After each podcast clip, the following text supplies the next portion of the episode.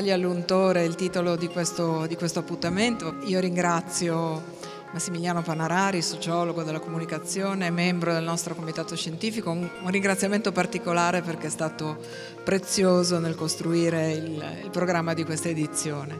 Grazie a Sergio Adamo, eh, docente di letterature comparate all'Università di Trieste, anche lei un nuovo ingresso nel nostro comitato scientifico, e a David Parenzo, che di poche, eh, non ha bisogno di presentazioni, giornalista, conduttore televisivo e radiofonico, è appena uscito il suo nuovo libro, I falsari, eh, come l'Unione Europea è diventata il nemico perfetto per la politica italiana. Eh, lo trovate in vendita nel nostro bookshop e al termine dell'incontro, se avete piacere, eh, David Parenzo potrà firmarvi le copie. Anche l'ultimo libro di Massimiliano Panararo, Panarari, eh, Uno non vale uno, è, stato, è, è in ristampa, è stato presentato qui l'altro giorno. Eh, questo appuntamento sarà aperto da Sergio Adamo con una introduzione letteraria, per cui lascio la parola a lei e a voi buon ascolto.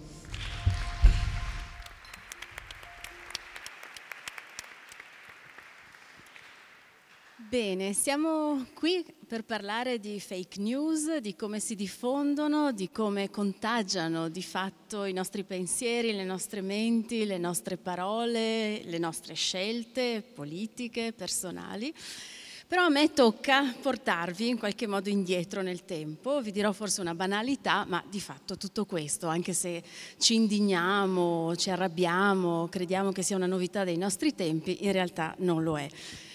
Eh, sono qui appunto nel ruolo di erudita che vi racconterà come nella cultura italiana esiste un caso molto noto ed emblematico del resto di diffusione di una paradigmatica fake news che ha segnato, ha segnato, la storia della cultura italiana, in particolare della letteratura italiana. Quindi vi chiedo di seguirmi, di andare indietro nel tempo, Milano 1630. È una mattina, sta piovendo, sta pioviginando, un po' come la giornata di oggi qui a Udine, e c'è una signora che, nonostante sia mattina presto, è sul balcone della, della sua casa, sta guardando fuori dalla finestra e vede un, un, uomo che passa per la strada e casualmente passa con la mano accanto a un muro. Uh, questo signore si chiama Guglielmo Piazza, fa un mestiere che si chiama mm, commissario della sanità, diciamo è un funzionario pubblico, siamo a Milano del 600 appunto. Caterina Rosa decide che Guglielmo Piazza sta facendo qualcosa che non va bene, è un untore. Si è nel frattempo appunto diffusa la peste a Milano, si è diffuso allo stesso modo il panico, la paura del contagio, del contagio materiale appunto del, del virus e eh, tutti stanno cercando una ragione che possa dare conto, che possa spiegare in qualche modo che cosa sta succedendo. E la ragione viene trovata appunto da questa donna in Guglielmo Piazza e nel fatto che lui sta diffondendo letteralmente la peste, passando un unguento sul muro. Ora è chiaro, noi oggi lo sappiamo, questa è quello che si dice fake news. La peste non si diffonde passando degli unguenti sul muro. Non c'è ombra di dubbio che non ci sia nessun fondamento di verità in questa opinione che viene riportata però appunto davanti ai giudici. Caterina Rosa denuncia Guglielmo Piazza e dice l'ho visto che ungeva la mattina. A questo punto i giudici lo interrogano, lo convocano naturalmente, lo interrogano e vogliono che lui ammetta che effettivamente ha fatto questo. Tutta l'opinione pubblica vuole che si crei questa notizia, vuole una spiegazione di quello che sta succedendo. Guglielmo Piazza nega, ma alla fin fine, attraverso la tortura, per sfuggire appunto ad ulteriori torture, dice no, effettivamente io l'ho fatto, ma non è colpa mia, non è colpa mia c'è stato un barbiere, un tale Gian Giacomo Mora, che mi ha dato questo unguento e mi ha detto lo devi spargere su tutti i muri della città.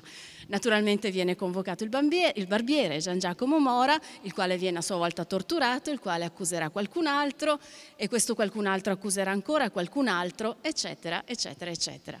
Tutto questo dà vita ad un processo, uno dei processi chiave della storia italiana, il processo agli untori del 1630, dove effettivamente poi tutte queste persone vengono condannate per avere fatto che cosa? Nulla, assolutamente nulla. Non è vero che hanno diffuso la peste perché appunto la peste non si diffonde così. Eppure la macchina giudiziaria si è messa in moto, ha costruito questa finzione narrativa che sembra estremamente verosimile agli occhi di quelli che la vivono e cercano di dare una spiegazione alla loro situazione nella Milano del 1630 e tutto questo porta a delle conseguenze estremamente reali. Queste persone vengono uccise, naturalmente giustiziate sulla pubblica piazza dopo orrendi sofferenze che eh, appunto non, non, vi riporto, che tralascio, ma che appunto sono la testimonianza di quanto, di quanto una notizia falsa, appunto costruita ad arte, possa in realtà portare ad una realtà che è molto concreta, ha delle conseguenze che sono assolutamente tragiche e drammatiche. Perché la conosciamo questa storia? Lo sappiamo tutti perché la conosciamo questa storia, perché nell'edizione del 1840 dei Promessi Sposi Manzoni ha voluto raccontarla in un appendice, un appendice che si chiama Storia della colonna infame, un appendice che è molto critica di tutto questo, che punta il dito contro i giudici che hanno lasciato che tutto questo accadesse e, e, allo stesso tempo ricorda che questo processo era già stato preso in considerazione da altri, per esempio da Pietro Verri, che ne aveva tratto un libello che si intitola Osservazioni sulla tortura, che aveva ragionato sugli stessi temi, ma eh, in quel caso si era concentrato di più sulla sofferenza delle persone che erano state coinvolte in, in tutto questo. Uh, Pietro Verri aveva dato la colpa al, ai tempi, all'ignoranza dei tempi. Manzoni darà la colpa non tanto ai tempi, al contesto, quanto proprio alle scelte personali di quei giudici che avevano permesso che tutto questo accadesse. Una cosa interessante di questa storia, c'erano state già altre narrazioni precedenti, è che eh, Manzoni appunto la mette alla fine dei Promessi Sposi e ce ne dimentichiamo spesso perché i promessi sposi ci vengono propinati mm, a scuola e molto altro, poi eh, come lettura d'obbligo della nostra formazione di italiani e di italiane, ma ci dimentichiamo che alla fine del romanzo c'è questa piccola appendice a cui Manzoni attribuiva un'importanza che non è facile definire. Io vi ricordo soltanto che dopo aver scritto la storia della colonna infame, dopo essersi arrovellato su questo nesso di storia, di invenzione, di vero, di falso, di finto, perché poi qui dobbiamo chiamare in causa il tema della finzione, Manzoni arriva ad una tale impasse per cui non scrive più. Manzoni da quel punto in poi non scrive più nulla che sia letterario, abbandona completamente la letteratura, continua la sua attività intellettuale, ma non sarà più uno scrittore da quel punto in poi, come se Manzoni appunto con questa storia avesse incontrato qualcosa che l'ha messo di fronte a uh, un nodo, un problema, qualcosa di irrisolto. Negli anni 70 Leonardo Sciascia si ricorderà di questa storia, la ripubblicherà e dirà una frase che voglio citare più o meno testualmente, che questo è un piccolo grande libro tra i più sconosciuti della letteratura italiana. Effettivamente questa storia parla della cultura italiana, parla della storia da cui veniamo e parla moltissimo del nostro presente. Ricordarci di questa storia significa ricordarci appunto come viviamo, abbiamo bisogno di dare delle spiegazioni a quello che ci sta intorno, ma come allo stesso tempo queste spiegazioni, anche se si danno nella forma di finzione, possono avere delle conseguenze che sicuramente non restano sul piano finzionale. Ecco, mi è stato chiesto di riraccontarvi questa storia per introdurre un dibattito tra due giornalisti, eh, poi si autodefiniranno nei loro diversi ruoli scrittori, eh, persone che guardano al presente della società e della cultura italiana. E mi ha fatto molto piacere pensare appunto che si sia voluto ricordare che in fin dei conti, come ho detto all'inizio, tutto questo non è una novità, che basta guardare nella nostra storia, in quei piccoli grandi libri dimenticati che ci connotano molto più profondamente di quello che siamo disposti e disposti ad accettare, per ritrovare dei meccanismi, delle potenzialità di critica di cui evidentemente abbiamo bisogno. Ma io dalla Milano 1630 adesso torno a Udine 2019 e lascio la parola a loro per il dibattito.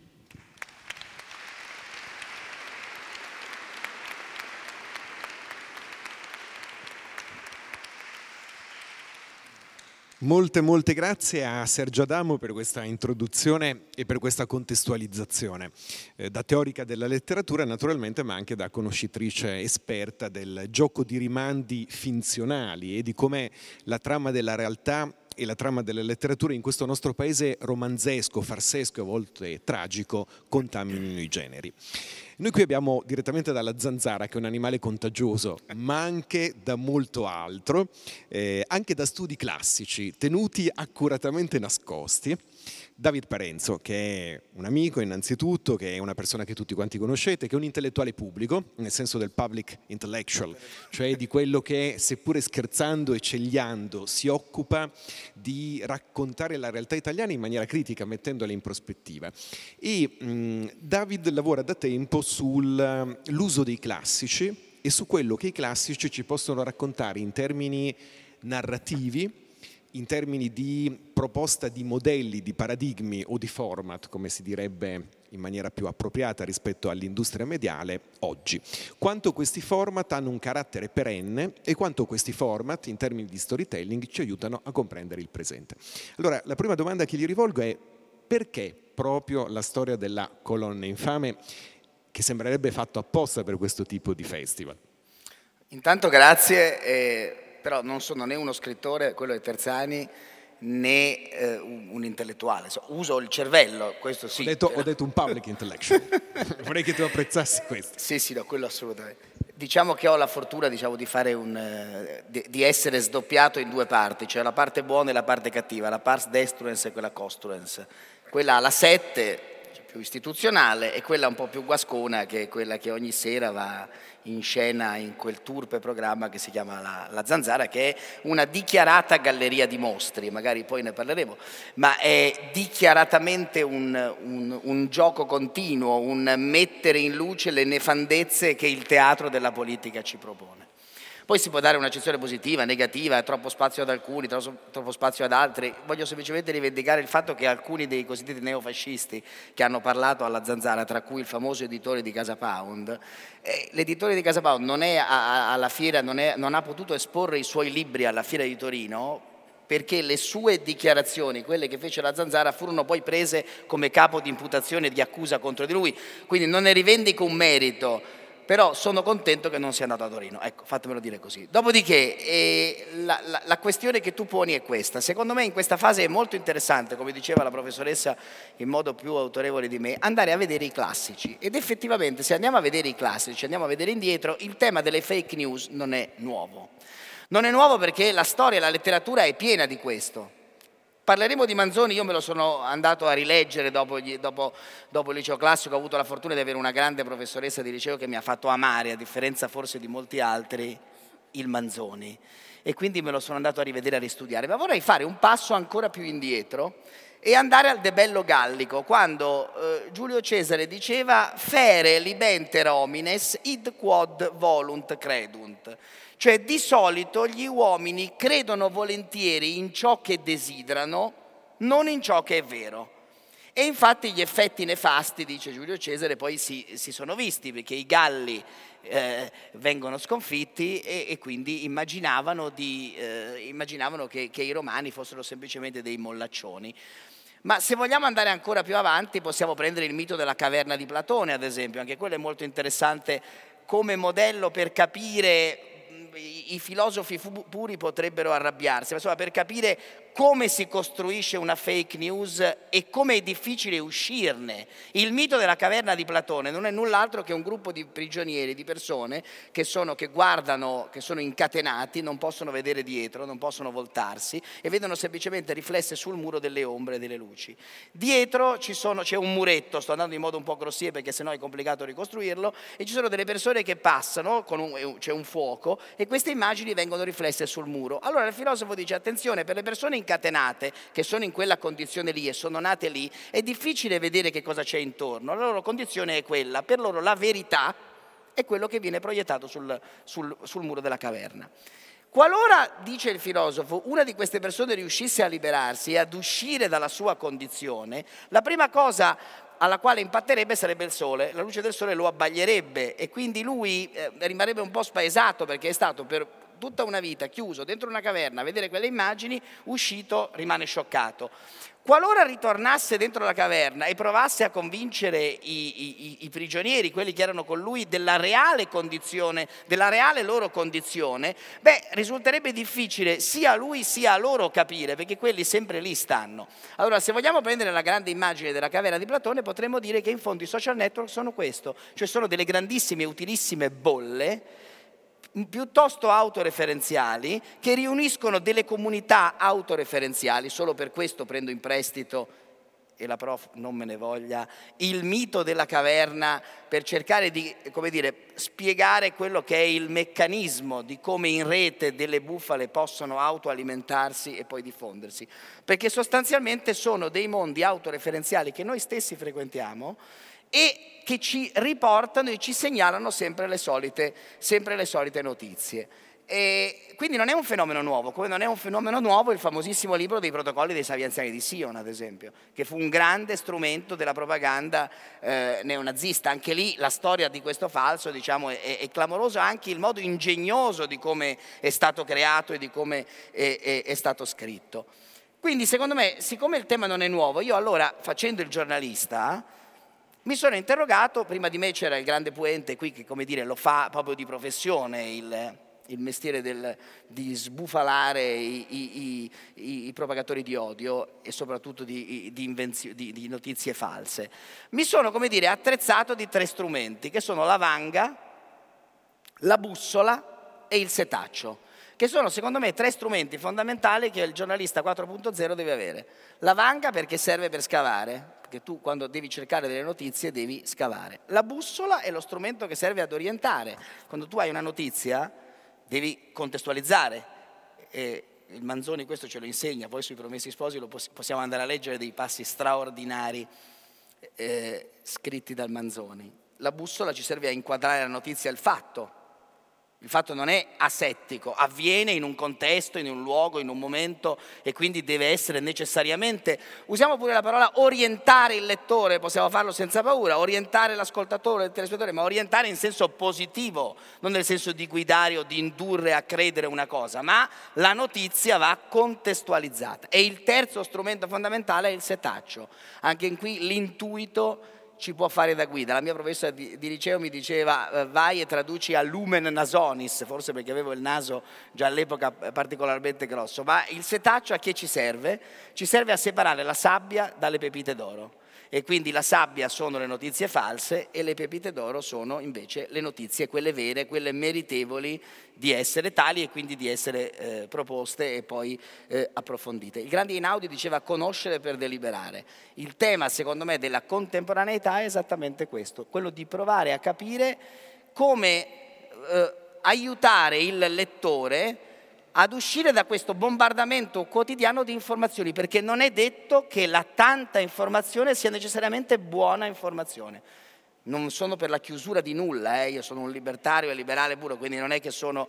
però capisco che il, il, grande e vero tema sia esattamente questo qua, cioè la tanta informazione che noi abbiamo in qualsiasi minuto possiamo collegarci e sapere e capire che cosa è accaduto da una parte del mondo. Lo, possiamo sapere che questo è accaduto però per approfondire, per capire esattamente che cosa è successo, chi, come, chi ha ragione, ci sarà sempre comunque bisogno di una figura fondamentale che sono gli esperti, quelli che nella società contemporanea abbiamo voluto come dire, buttare dalla finestra o ritenere addirittura elite, no? con questa parola terribile che in genere viene usata in senso dispregiativo per dire voi siete l'elite, siete quelli che avete combinato tanti danni, il mondo della cultura, il mondo dell'università, eh, gli esperti. A che servono gli esperti? E beh, gli esperti in realtà servono, ognuno per i propri campi, ognuno per le proprie competenze, poi spetterà alla politica a prendere le decisioni, ma il ruolo dell'esperto diventa, diventa centrale. E io credo che bisogna diffidare di tutti coloro i quali spesso si mettono a, si inventano siti di informazione che di informazione non sono e che contribuiscono a diffondere delle balle colossali che poi sono, secondo me, per tornare alla Manzoni, la vera peste contemporanea. Cioè i veri untori sono gli spacciatori di notizie, di notizie false che inquinano il dibattito pubblico. Poi se volete vediamo come il Manzoni eh, racconta agli intellettuali è una di quelle poche persone che invece aveva intuito quello che stava avvenendo e fa, come sappiamo nei Promessi Sposi, una fine bruttissima.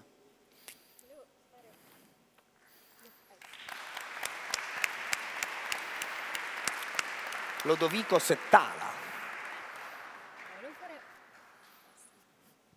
fare, una piccola considerazione, volevo fare una piccola considerazione su quello che, che ho sentito ora, perché allora è vero, no? ci sono sicuramente ci sono tantissime notizie, tantissime informazioni, questo sì è un panorama inedito, cioè la quantità di informazioni è sicuramente qualcosa che do- dobbiamo gestire in modo nuovo. Questo, all'epoca del so, 700, all'epoca del terremoto di Lisbona, Kant viene a sapere che c'è stato un terremoto drammatico a Lisbona tre anni dopo, per esempio, viveva in Germania, tutto sommato oggi questo è un panorama che assolutamente non, non, riusciamo più a immaginare.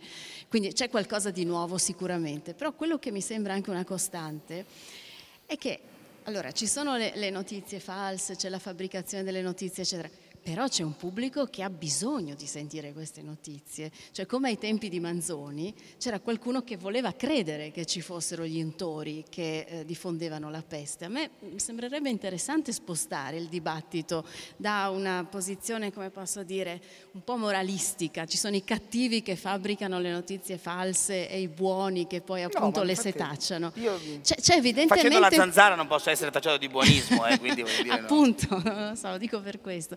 Eh, evidentemente c'è, c'è, c'è, un bisogno nel discorso pubblico certo. ed evidentemente queste notizie, queste fake news hanno, acquisiscono una certa forza perché rispondono ad un bisogno. Io non credo che tutte le fake news poi arrivino alla ribalta del, del, del, del fatto che vengano recepite, diffuse, ma evidentemente quelle che vengono recepite e diffuse rispondono a qualcosa che è già lì. Quindi, vabbè, non lo so se è compito dei giornalisti riflettere su questo, ma Adesso poi non chiamatemi più professoressa, vi prego, perché no, no. ecco, no, no I titoli vanno rispettati. Non, non, si può, non, si può, abdicare a questo ruolo in un contesto in cui, e adesso David ce lo, ce lo racconterà e ce lo leggerà, in cui il principio di competenza è sotto attacco violentissimo sin dai tempi di Manzoni. Dico una cosa, un flash, poi passo la parola a David su questo.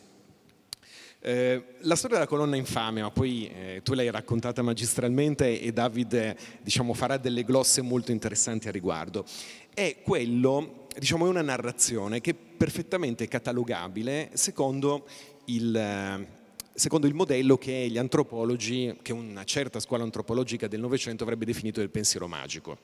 Ora, il pensiero magico non è, eh, come tutti voi sapete, puro irrazionalismo, non è totale irrazionalità, è la ricerca di nessi di causa-effetto che siano comprensibili e che non sono quelli tipici del pensiero logico. Ora, questa è un'epoca di pensiero magico, la postmodernità è pensiero magico. Tra l'altro eh, David fa uno sforzo enorme che oltre ad essere quello di contenere il bestiario della zanzara è il tentativo di spiegare cos'è il postmoderno in maniera, diciamo, commestibile. Dopo ti chiederei anche di raccontarci questo. Eh, il pensiero magico, per esempio, lo vediamo celebrato dai populisti, lo vediamo fortemente presente all'interno del pensiero sovranista, lo vediamo all'opera come ideologia di base dei falsari, per riprendere il titolo del libro di David. Quindi quello che è il faticoso Seicento raccontato da Manzoni, che è l'epoca della Controriforma, ma anche l'epoca che reagisce alla rivoluzione baconiana, che reagisce a Newton, che reagisce al, all'ondata protestante che si afferma attraverso un pensiero più razionale, è un tentativo per l'appunto di ricostruire questi nessi in una maniera diversa da quella logica che è faticosa, complessa e che richiede appunto il principio di competenza e queste vituperate figure degli esperti e degli intellettuali. A proposito di quali Manzoni cosa ti diceva? Prima, di, prima di arrivare a, al Manzoni provo a rispondere alla considerazione che, che, che, lei faceva. Io ho provato a trovare delle risposte proprio nei falsari, cioè, eh, com, cioè, com, cominciando a fare un'inchiesta un anno e mezzo fa sulla questione dell'Unione Europea e chiedendomi una cosa molto semplice. Ma il racconto che ci viene proposto rispetto a Bruxelles e all'Unione Europea è davvero così? Ho cominciato a girare, a viaggiare, quindi sono stato a Bruxelles, a Strasburgo. Ho iniziato la mia carriera giornalistica in Veneto, perché sono padovano, raccontando la Lega, ma la Lega delle origini. E allora ho fatto un lavoro molto semplice per capire esattamente quello che, eh, provava, che spiegava lei, cioè dove quelle notizie possono attecchire. Sono andato a rivedermi i discorsi di Umberto Bossi e della Lega del 92-94, quando, attenti, Umberto Bossi, attenzione allo storytelling straordinario, costruì il mito del sovranismo nordista e uso apposta la parola sovranista, perché la Lega di Bossi del 92-94 era una Lega sovranista. Le cose che raccontava Bossi erano tutte false? Assolutamente no.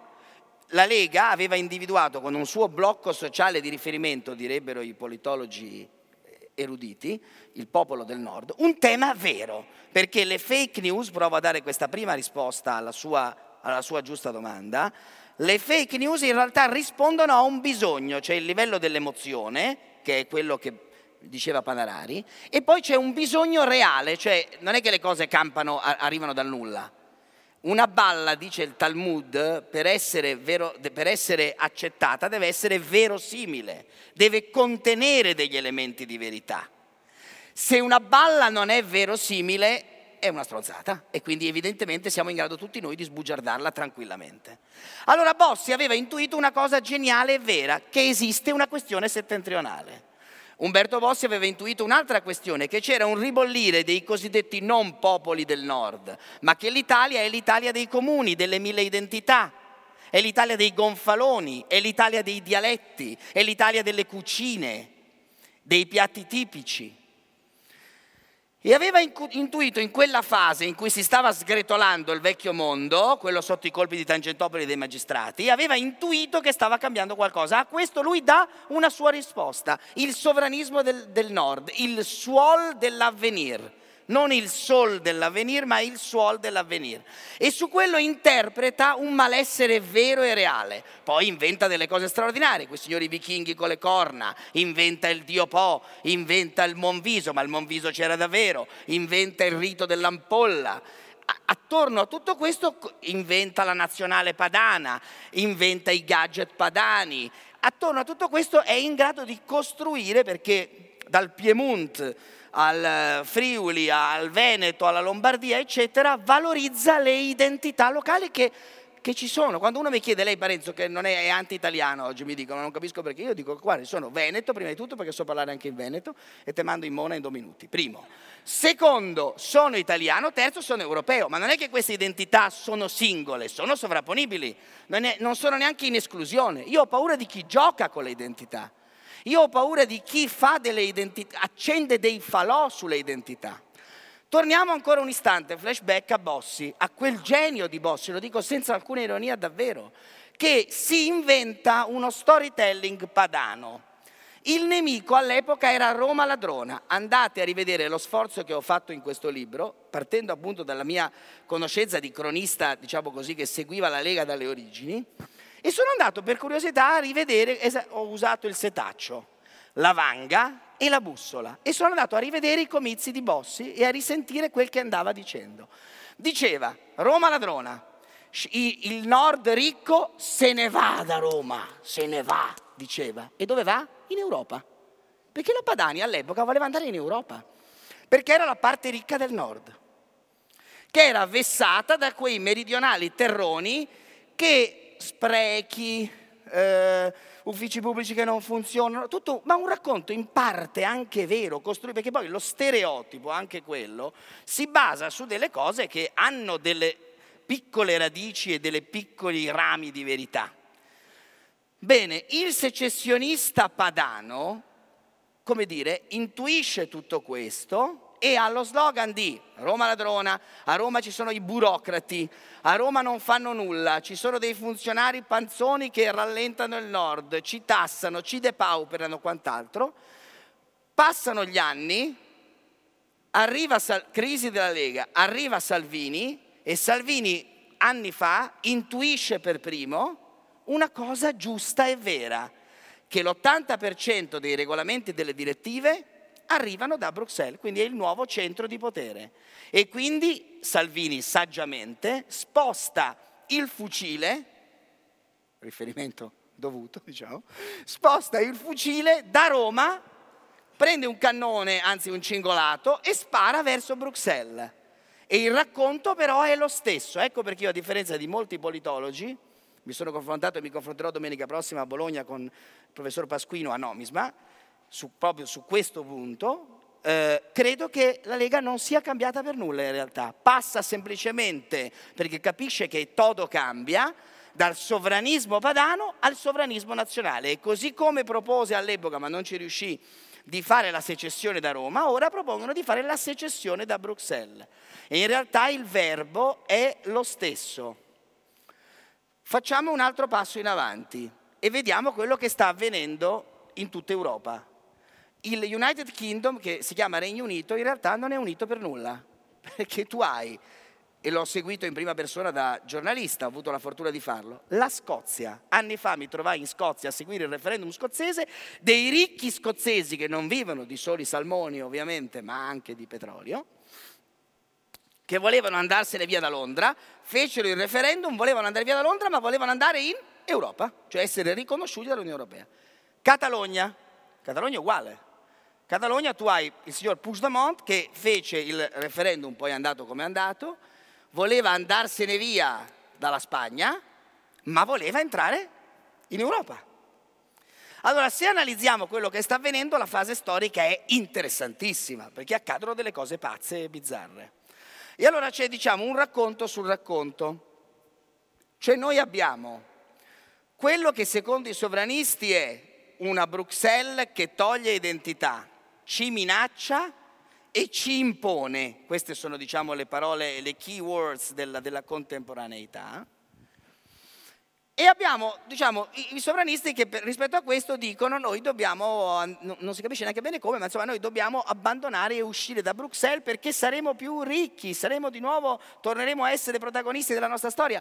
Quando invece qualcuno dovrebbe semplicemente dire ma scusate, a parte che neanche loro sono veramente convinti di voler uscire, e il primo che non vuole uscire è uno dei migliori amici del mio amico Matteo Salvini che conosco da 22 anni, ed è il signor Viktor Orban, che è uno dei più grandi furboni della storia, il signore di Visegrad, perché questo qui incassa più soldi di quelli che non restituisce a, a Bruxelles. Si fa le opere pubbliche, prende zero migranti e fa il sovranista. Ma non pensa in alcun modo di abbandonare Bruxelles, perché altrimenti perderebbe tutti i finanziamenti. Allora, per rispondere alla sua domanda, ma gli esempi sono tantissimi, un continente di 500 milioni di cittadini, parliamo dell'Unione Europea a 28, sarà poi a 27, in cui eh, diciamo eh, c'è un ruolo importante che ha, il, che ha, questa istituzione sovranazionale che è il Parlamento europeo eletto a suffragio universale, l'unica cosa intelligente che si dovrebbe fare è quella di parlare di sovranismo europeo. Quando uno mi dice ma lei non è sovranista, io sì, sono sovranista ma sovranista europeo. Qualcuno potrebbe dire anche Stati Uniti d'Europa. Eh, però perché in realtà invece il racconto che è passato è quello che bene o male questa Bruxelles, un po' come quella vecchia Roma ladrona, eh? Perché bene o male questa Bruxelles ci sta così antipatica? Beh, c'è un principio molto semplice. Anche qui il boss delle origini l'aveva intuito. Tanto più un luogo di potere decisionale è lontano dal cittadino, tanto più su questo il cittadino lo sente distante e può costruire anche dei mostri e renderlo, come dire, no? un monstrum giuridico e di potere che io non vedo, ma gli oscuri burocrati di Bruxelles sono 50.000, il comune di Roma ha 45.000 dipendenti, quindi i maledetti burocrati cosiddetti di Bruxelles sono 50.000. Poi hai un'istituzione che indubbiamente è claudicante, perché tu hai un Parlamento europeo che in realtà è Parlamento eletto a suffragio universale, non ha interamente un potere decisionale così forte come dovrebbe avere, anche se dopo il cambiamento dei trattati in realtà è così, e una commissione che tecnicamente non è eletta dal popolo, ma bensì nominata dai diversi governi. Ah, potremmo dire che però anche il governo Conte non è stato eletto dal popolo, visto che Conte fino a, qualche, fino a un anno fa neanche lui sapeva di esistere praticamente. Io ho detto Conte, chi è Conte? Boh. quindi è stato Conte, è il frutto di uno straordinario compromesso politico nato in Parlamento però. Quindi legittimamente due forze che si sono fatte la guerra, la democrazia parlamentare e questa roba qui, hanno trovato una convergenza, hanno democraticamente fatto un accordo e un programma e hanno detto, chi ci rappresenta? Lo fai tu? No, Di Maio dice, no, no, no, non lo posso fare io. Lo fai tu? No, no, no, io faccio il vice premier, quell'altro fa il vice premier. Chi c'è? Chi troviamo? Conte. Chi è? Bussano, prendono, fanno, mettono Conte e tutto a posto. Quindi se, se la sovranità, siccome poi sono tutti bravissimi a dire perché il popolo è sovrano, però bisogna anche lì leggerlo tutto. La sovranità appartiene al popolo, loro in genere si fermano. Bisognerebbe un po' continuare però che la esercita nelle forme e nei modi previsti dalla Costituzione. Piccolo dettaglio, da, mica da ridere. E al di là di questo, ancora tutto queste, questo elenco di piccole cose che vi ho detto forse non ci spiega però fino in fondo perché qualcuno è, ha voglia di, senti, di, di, di, identificare in Bruxelles l'untore, perché questa alla fine era la domanda profonda che lei, che lei e Panarari face, eh, mi, mi facevano. Io penso che una delle ragioni sia esattamente questa, cioè uno, la lontananza di questo potere politico che tu in fondo percepisci come un mostrum sovranazionale, e infatti Bossi, quando parlava di federalismo e di federalismo fiscale, intuì una cosa vera e giusta. Tant'è che i veri europeisti parlano degli Stati Uniti d'Europa e di decentrare il potere dell'Unione Europea in giro nei 27 paesi. Ma Bossi anche lì intuì una cosa vera. Le elezioni, quelle più dire, partecipate, sono quelle municipali in genere, no? Sono le elezioni di prossimità, quelle in cui tu eleggi il tuo, quello è il mio sindaco, no? eh, se quello con cui ti vai a fare la spesa, mio conosco, eh, insomma lo posso vedere per strada, è, è, quello che quando fa un'opera pubblica lo vedo, se ci sono le buche, se c'è questo, se c'è quello. Questo è il potere che mi rappresenta. Il potere più si allontana, anche quello di Roma, eh, ma il racconto leghista era esattamente questo. Il potere tanto più si allontana, tanto più diventa mostruoso. Eh, e quindi ci fa anche in un certo modo piacere individuare un nemico o eh, sapere che il mostro di Bruxelles è quello che ci impone delle norme che neanche riusciamo a capire.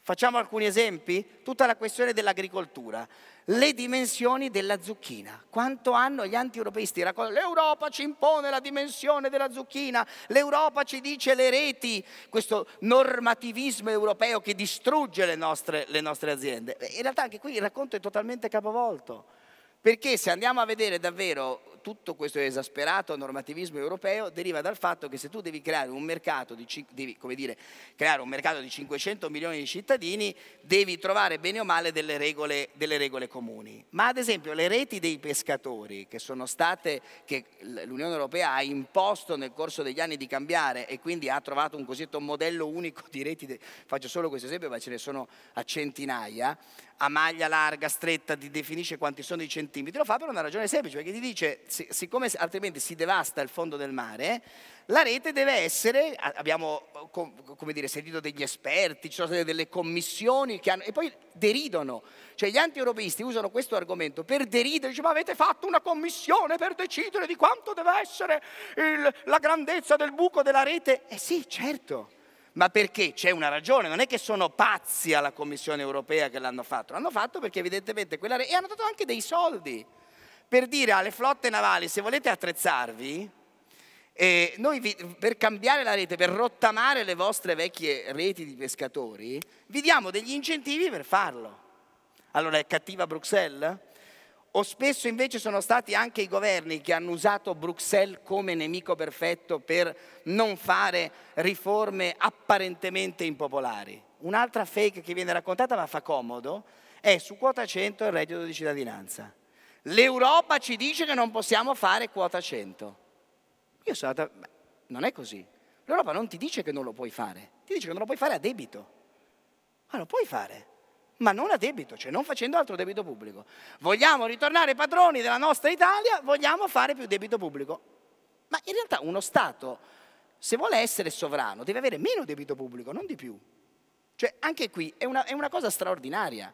Però il messaggio che viene fatto passare è esattamente il contrario.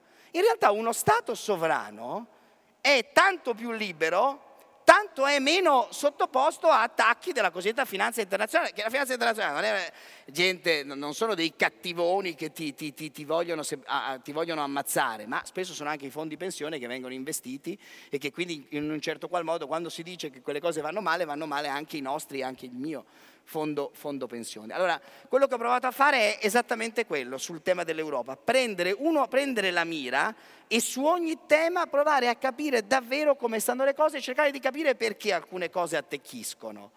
Come, e poi qui mi fermo, come si contrasta quel simpatico signore con i capelli gialli che twitta come un pazzo, non è Salvini ma è Trump, il quale dice anche lui a suo modo una cosa geniale, America First l'America prima di tutto.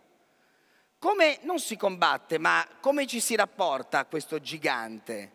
Come ci si rapporta rispetto alla Cina, rispetto all'India, rispetto a, a tutto il sud-est asiatico che sta crescendo in modo incredibile e mostruoso, all'Africa? Ci si rapporta con Italia first o con Europa first? Io direi Europa first. Io penso che quello sia l'unico modo per, come dire, confrontarsi avendo noi la seconda valuta al mondo, che è l'euro. Avendo la seconda valuta al mondo, questo può essere un po' l'unico modo. E poi ricordiamoci che noi oggi siamo i, i, i terroni dei tedeschi. Perché alla fine, a vederla bene, bene, bene, c'è sempre qualcuno più terrone di te. Ecco perché alla fine il rischio del secessionismo da Bruxelles oggi torna indietro. L'Austria, che il, in questo momento non se la stanno passando benissimo, ma insomma che sono alleati eh, di, di, di, di, Salvini, e ci ha detto attenzione perché il debito pubblico italiano noi non lo vogliamo mica, no, non vogliamo mica aiutarvi sul vostro, se fate più debito pubblico noi non ci siamo. Anche lì, ma l'hanno raccontata giusta la storia oppure no? Cioè, eh, ci hanno prestato dei soldi, noi abbiamo preso degli impegni e a un certo punto diciamo che è colpa di Bruxelles se non stiamo dentro quegli impegni, cioè siamo considerati dei cattivi pagatori sostanzialmente. Però è chiaro che su tutto questo si crea un racconto in cui alla persona, anch'io lì per lì, che non sono un economista, ma sono andato a vedermi i dati, i numeri, ho provato a citare, come dire, a fare il lavoro che deve fare un cronista, cioè andare a vedere alla fonte, poi citare numeri e fatti. È chiaro che alcuni pezzi di questo racconto hanno colpito e colpiscono pure me, non è che sono immune, perché è vero, è vero che Bruxelles è lontana? Assolutamente sì. È vero che molte di queste persone dal nome assolutamente impronunciabile Vestager, ma che roba è? Ma è meglio, cioè, un nome incredibile, no? Poverina, si chiama Vestager, pazzesco. La commissaria europea alla concorrenza, donna straordinaria. Zitta zitta, ha fatto delle cose incredibili sulla Vestager, ad esempio. Ha, ha fatto, quando si dice l'altra balla europeista, quando si dice che, che è divertente, si dice che l'Europa è al, serv- è al servizio delle multinazionali.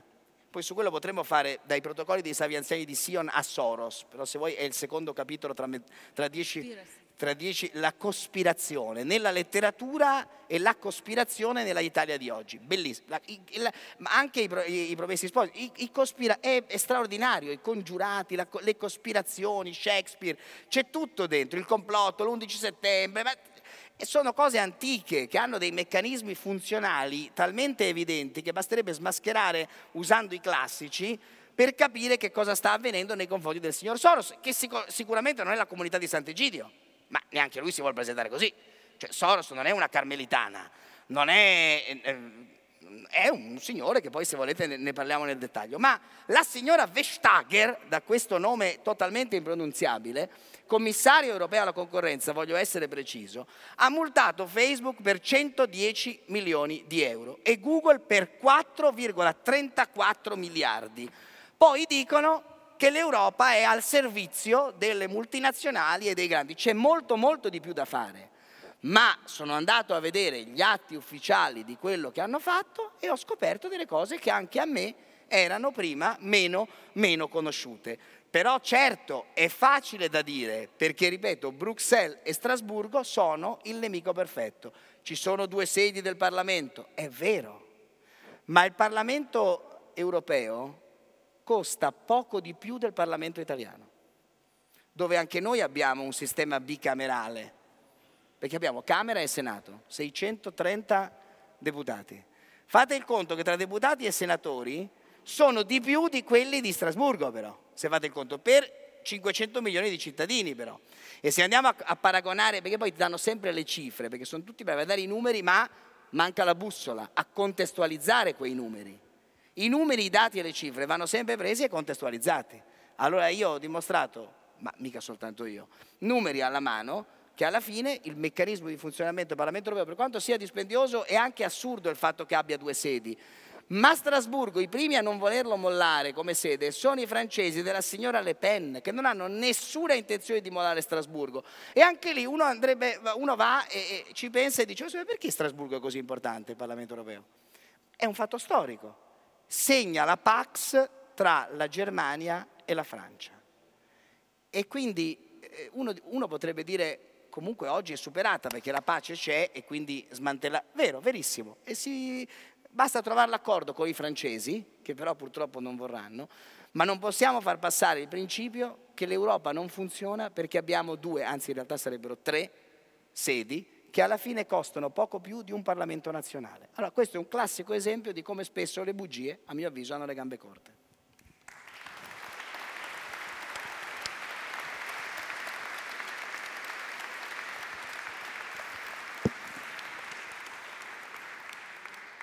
Non resisto, volevo commentare sul fatto che sono veramente ammirata del lavoro di chi appunto come David no, Parenzo no, continuamente si impegna a smascherare queste fake news, a far vedere qual è in realtà, quali sono i dati, quali sono i fatti. È un lavoro incredibile proprio per la quantità di informazioni che, a cui siamo sottoposti e sottoposte, come dicevo prima. Però allo stesso tempo non resisto al tornare sul piano delle considerazioni generali, del tipo della domanda che, che facevo prima. E da una parte mi sembra appunto che potremmo tentare anche di spostare il fuoco, perché non riusciremo mai a smascherare una per una tutte le fake news che comunque agiscono, vincono, eccetera, eccetera. Quindi per questo insisto di nuovo sul fatto America First. Evidentemente America First è un bisogno da qualche parte che viene espresso, un certo senso di marginalizzazione, di non presenza sulla scena pubblica e sociale di un certo tipo di America, per esempio cosa che probabilmente sta succedendo anche in Italia, in Europa, da tante parti. Quindi benvenga questo tipo di lavoro, ma c'è veramente una necessità eh, prioritaria di fare anche un altro tipo di riflessione sul fatto appunto su che, a quali domande risponde tutto questo, cioè identificare veramente i bisogni che stanno dietro questo cadere preda delle fake news. E dall'altra parte un'altra cosa che mi veniva in mente eh, mentre ascoltavo è che eh, se si può tirare appunto una conclusione, provare a trovare una costante, è che di fatto tutte queste narrazioni sono narrazioni molto semplici, molto semplici. Più sono semplici, più funzionano.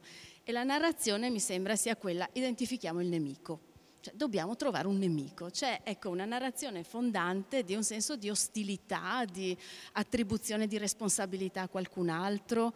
Cioè, anche questo sarebbe interessante, no? ragionare su quali schemi narrativi queste fake news mettono in... Insomma, faccio il mio mestiere anch'io in questo caso.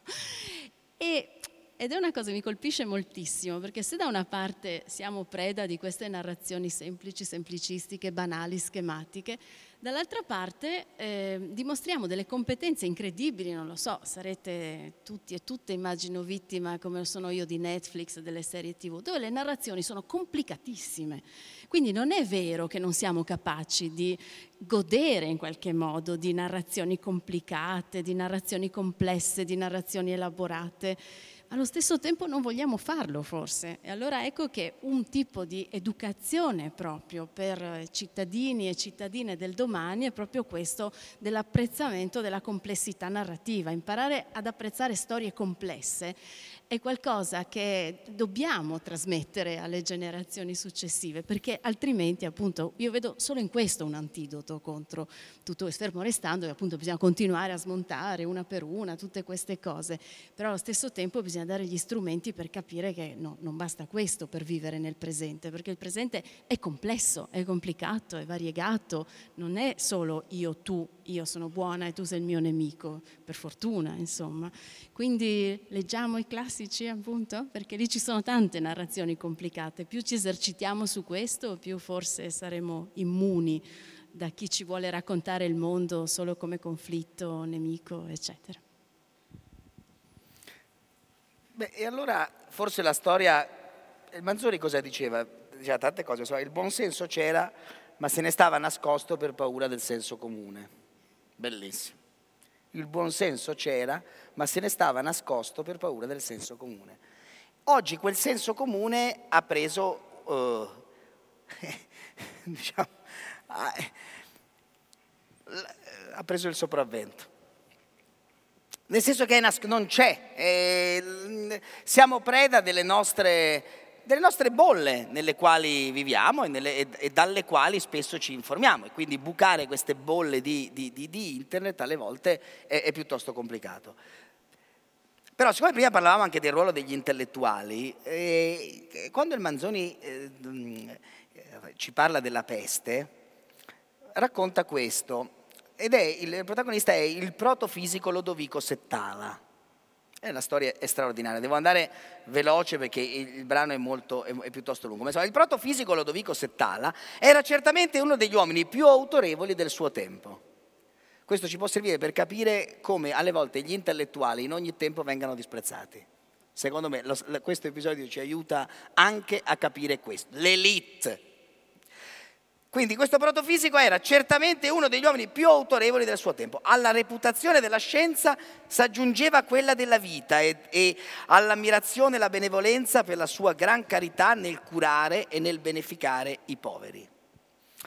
Ma non poté salvarlo, vado veloce, dall'animosità e dagli insulti di quella parte di esso che corre più facilmente da giudizi alle dimostrazioni e ai fatti. Un giorno che andava in bussola a visitare i suoi ammalati, principiò a radunarglisi intorno gente, gridando esser lui il capo di coloro che volevano per forza che ci fosse la peste. Lui che metteva in ispavento la città con quel suo cipiglio, con quella sua barbaccia, tutto per dar da fare ai medici. Dentro queste poche righe, se ci pensate, c'è davvero tutto. Eh? C'è davvero tutto, c'è Big Pharma, certo, c'è il grande complotto, poi ci arriviamo, grazie, l'ha anticipato. La folla e il furore andavano crescendo, i portantini vedendo la mala parata ricoverarono il padrone una, in una casa d'amici che per sorte era vicina. Questo gli toccò per aver veduto chiaro, detto ciò che era e voluto salvare dalla peste molte migliaia di persone, quando con un suo deplorabile consulto cooperò a far torturare, tanagliare e bruciare come strega una povera infelice sventurata perché il suo padrone pativa dolori strani di stomaco e un altro padrone di prima era stato fortemente innamorato di lei, allora ne avrà avuta presso il pubblico nuova lode di sapiente e ciò che è intollerabile a pensare, nuovo titolo di benemerito. E quindi il Manzoni ci descrive anche il ruolo della massa alla fine. Allora, questo Lodovico Settala è veronese, quello che qualcuno in epoche passate chiamò addirittura cancronese, perché le cose vanno ricordate e vanno dato un nome e un cognome. Il fondatore di un grande movimento che è il Movimento 5 Stelle dove c'è qualcuno che non sa il congiuntivo, ma questo è un problema minore rispetto a dire che Veronesi è cancronesi. Lì c'era, come Lodovico Settala, la chiara fama di un medico, di un grande, grande medico. Allora ecco che cosa fa la disintermediazione, ecco cosa fa il, il, il postmoderno, ecco che cos'è l'uno vale uno del saggio del professor Panarari. È esattamente questo. Cioè l'idea che l'esperto, anche in quanto esperto, ha comunque degli interessi, è comunque un uomo che è legato a qualcosa. E anche qui lo stereotipo, per smontarlo ci vuole del tempo. Perché? Sono mica stupido. È vero Big Pharma, perché volevo arrivarci in fondo, lei mi ha anticipato, come nel racconto di Cappuccetto Rosso, cazzo se uno dicesse subito alla fine, eh sì, ha tolto, ma ha tolto tutto, come Cappuccetto Rosso, arriva alla fine, no? Anticipiamo, anticipiamo, anticipiamo. Big Pharma, è esattamente questo il tema che volevo provare a toccare e poi vediamo lo stereotipo di Soros, ma è esattamente questo il meccanismo. È vero o non è vero che le industrie farmaceutiche, tra virgolette, vulgata, fanno i soldi con la nostra salute? È una mezza verità. I brevetti costano, la ricerca scientifica ha un grande costo, quindi è vero che le aziende farmaceutiche che vanno tenute sotto controllo, che un moderno Stato di diritto dovrebbe controllare di più, che dovrebbero esserci delle leggi e ci sono, che verificano che i farmaci che finiscono nostri, nelle nostre pance, nei nostri scaffali siano farmaci prodotti secondo un metodo rigoroso scientifico e non con dentro delle porcherie, se è vero tutto questo, ma noi abbiamo degli organi che sono l'AIFA, che, sono, che controllano, diciamo, il, e vanno nelle aziende a verificare che ciò avvenga. È vero che esistono delle multinazionali del farmaco che, chiusa fanno soldi con la, con la cura? Sì, è vero. Le aziende farmaceutiche fanno soldi perché vendono dei farmaci, perché hanno dei brevetti. Allora, questo, me, questo meccanismo perché ci sono degli scandali che hanno reso sicuramente nefasto alcuni settori. tutto vero, ci sarà sempre qualcosa che accade che mette in discussione eh, tutti i fatti veri, c'è il sangue infetto, c'è De Lorenzo, quante ne abbiamo viste? Tante. Per questo vogliamo dire che la ricerca scientifica delle case farmaceutiche non ci servono o sono o vogliamo credere a Vanna Marchi, vogliamo chiedere, credere al metodo di Bella, dico tutti i fatti sui quali potremo ragionare dal punto di vista semplicemente giornalistico, non scientifico, perché vogliamo analizzare la questione di quello che avvenne in questo paese sul metodo di Bella sulla questione della ricerca del cancro? Allora anche lì il racconto era perfetto. Una provincia italiana, Modena, un medico alto poco più di me, ma più autorevole perché piccolino con i capelli bianchi, che trova il cocktail di farmaci che è meno invasivo di questa cosa terribile che è la, la, la, cura contro il cancro, che ti fa perdere i capelli, ti fa vomitare e ti fa stare malissimo. E, beh, cazzo, chiunque di noi, chiunque di noi ha avuto la tragedia di avere un malato di cancro farebbe qualunque cosa pur di evitare una sofferenza come quella che, che purtroppo conosciamo. E quindi questo signore si inventa la, una parola, ma somatostatina. C'era un periodo in Italia in cui cazzo, tutti parlavano di somatostatina, chiunque. Eh ma c'è la somatostatina, le case farmaceutiche, il ministero non vuole riconoscere, lui sta combattendo, c'era la fila di persone. Perché quel medico che a suo modo poteva anche essere in buona fede, anche se tutti i protocolli, la scienza si basa su protocolli, il metodo scientifico si basa su ripetere l'esperimento e metterlo a confronto con altri casi e capire quanto questo può impattare, che, che cosa, vedere i risultati. Si chiama scienza, è un metodo che procede nella ricerca, si procede, si va avanti sempre, si mettono a confronto i dati. Bene, purtroppo quel metodo inventato da questo, questo signore medico di provincia straordinario, che era il famoso medico di prossimità, quello che ti visitava, quello che questa fu l'intuizione giusta di questo Signore, il messaggio che passò fu quello, quello che ti tara la cura su misura, un sarto del cancro, pardon, un sarto dell'anticancro, cioè un Signore che è lì per te, non è il farmaco che ti viene imposto e che ti devasta come sappiamo. Quel racconto ha fatto dei danni memorabili, enormi, quasi sono, come la Vanna Marchi. Ci sono due elementi infatti, c'è il medico di prossimità, in un momento in cui il sistema sanitario nazionale lo avvertiamo come sempre più lontano, in cui abbiamo difficoltà a trovare il medico di base e ci sono le iene. Ci sono le iene che sostengono, diffondono, rendono questo messaggio virale. Le Iene qualcuno è anche candidato della Iena, poi è finito candidato. Ma to, davvero? Eh? Ma davvero? In qualche partito è finito pure candidato, ma la carriera è perfetta, devo dire. Ma è stato diffidato dalle Iene. Ma è stato diffidato dalle Iene, esatto. E, e il tema è esattamente questo qua, cioè l'uberizzazione della società, la disarticolazione della società. Società Wikipedia, per cui noi ci possiamo curare tranquillamente perché disarticoliamo, perché ormai la società è orizzontale, uno vale uno, e quindi abbiamo questo apparente accesso a tutte le informazioni che ci consentono, come diceva il Manzoni, ma noi avevamo, io l'ho visto che quello, che quello stava cospargendo con il suo drappo il muro, l'ho visto io non c'è evidenza, basta che l'ho visto, so io come vanno le cose. O l'ho letto su Facebook. O l'ho letto su Facebook. Però anche il, l'ho visto io di persona. Renzo Tramaglino, quando entra in città a Milano, si, eh, si imbatte in un signore, si imbatte in un signore, eh? si imbatte in un signore eh, che, eh, che, lo scambia per un untore, no? Arri- eh, eccolo qua. Arrivato al crocicchio che divide la strada circa alla metà e guardando dalle due parti, vide a dritta in quella strada che si chiama lo stradone di Santa Teresa un cittadino che veniva appunto verso di lui. Un cristiano finalmente, disse tra sé, e si voltò subito da quella parte pensando di farsi insegnare la strada da lui. Questo pure aveva visto il forestiero che s'avanzava, il forestiero sarebbe ovviamente Renzo e andava squadrandolo da lontano con uno sguardo, guardate questo è cinema puro, eh? questo è proprio una descrizione, una sceneggiatura già scritta, questo pure aveva visto il forestiero che si avanzava e andava squadrandolo da lontano con uno sguardo sospettoso e tanto più quando si accorse che invece di andarsene per i fatti suoi gli veniva incontro. Quindi diciamo si, si spaventa perché Renzo gli viene dalla sua stessa parte. Renzo, quando fu poco distante, si levò il cappello da quel montanaro rispettoso che era bellissimo, da quel montanaro rispettoso che era. E tenendolo con la sinistra, mise l'altra mano nel cocuzzolo e andò più direttamente verso lo sconosciuto.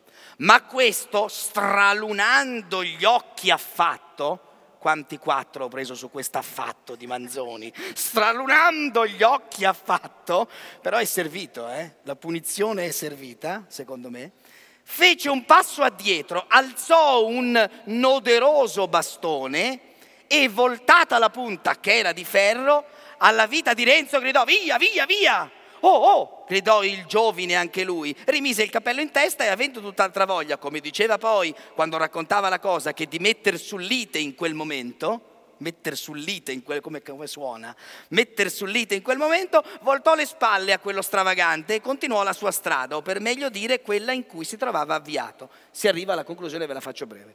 L'altro tirò, però prendetevela con Manzoni se vi state annoiando, mica è colpa mia.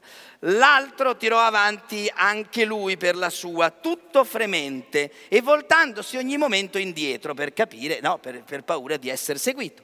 E arrivato a casa, questo signore spaventato da Renzo, attenti, arrivato a casa, raccontò che gli si era accostato un untore con un'aria umile, mansueta, con un viso d'infame impostore, con lo scatolino dell'unto o l'involtino della polvere. Non era ben certo qual dei due, però sicuramente, dai, qualcosa c'aveva.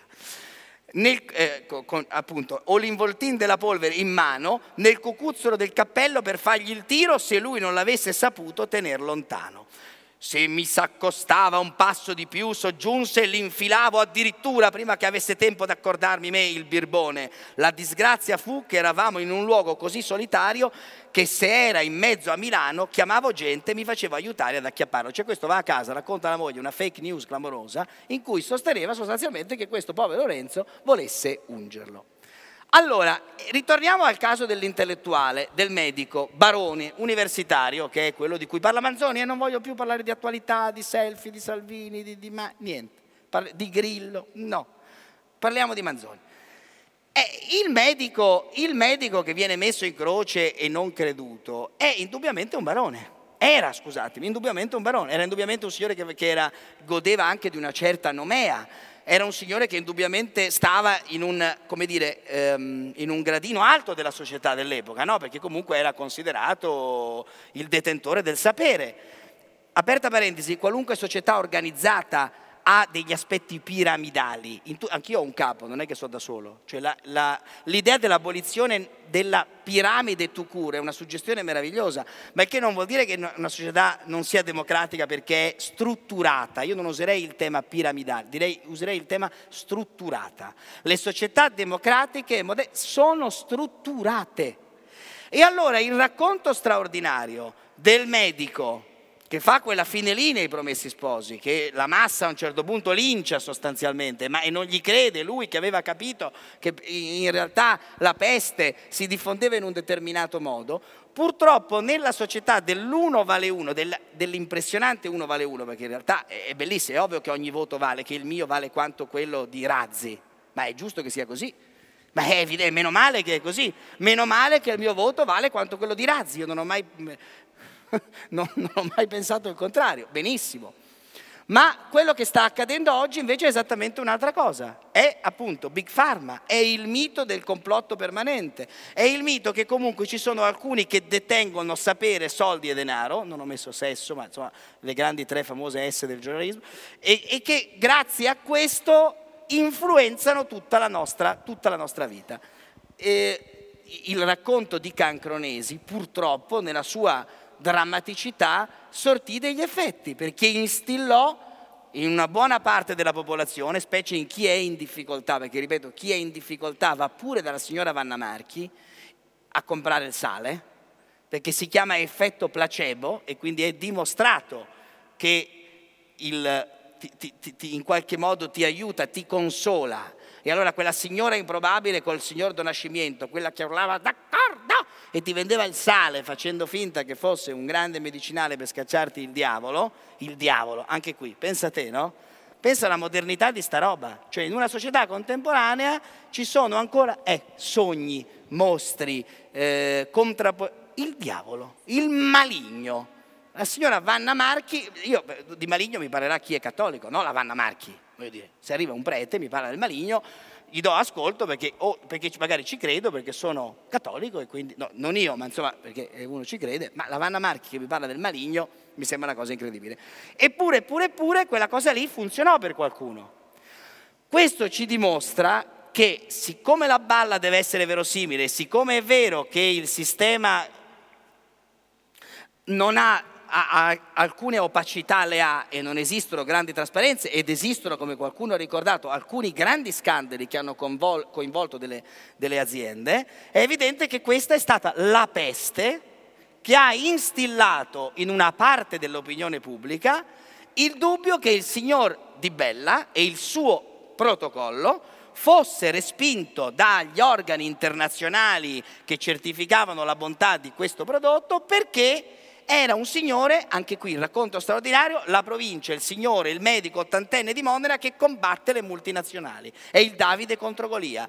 I, i, i professori eh, ci possono scrivere trattati interi sulla potenza di questo racconto del medico provinciale di Modena contro le multinazionali, contro ogni evidenza scientifica. Io non sono medico e quindi non entro nel merito, entro nel merito del meccanismo di funzionamento, cioè entro nel merito del fatto che se noi non riconosciamo agli organi di garanzia, che in questo caso sono l'AIFA e il Ministero della Salute, ma lasciamo stare il Ministero della Salute che poi in quella fase con Rosi Bindi e poi con Storace eh, furono costretti a furor di popolo a eh, provare la terapia di Bella e a dire va bene, sperimentiamola nonostante le evidenze scientifiche dicessero tutto il contrario?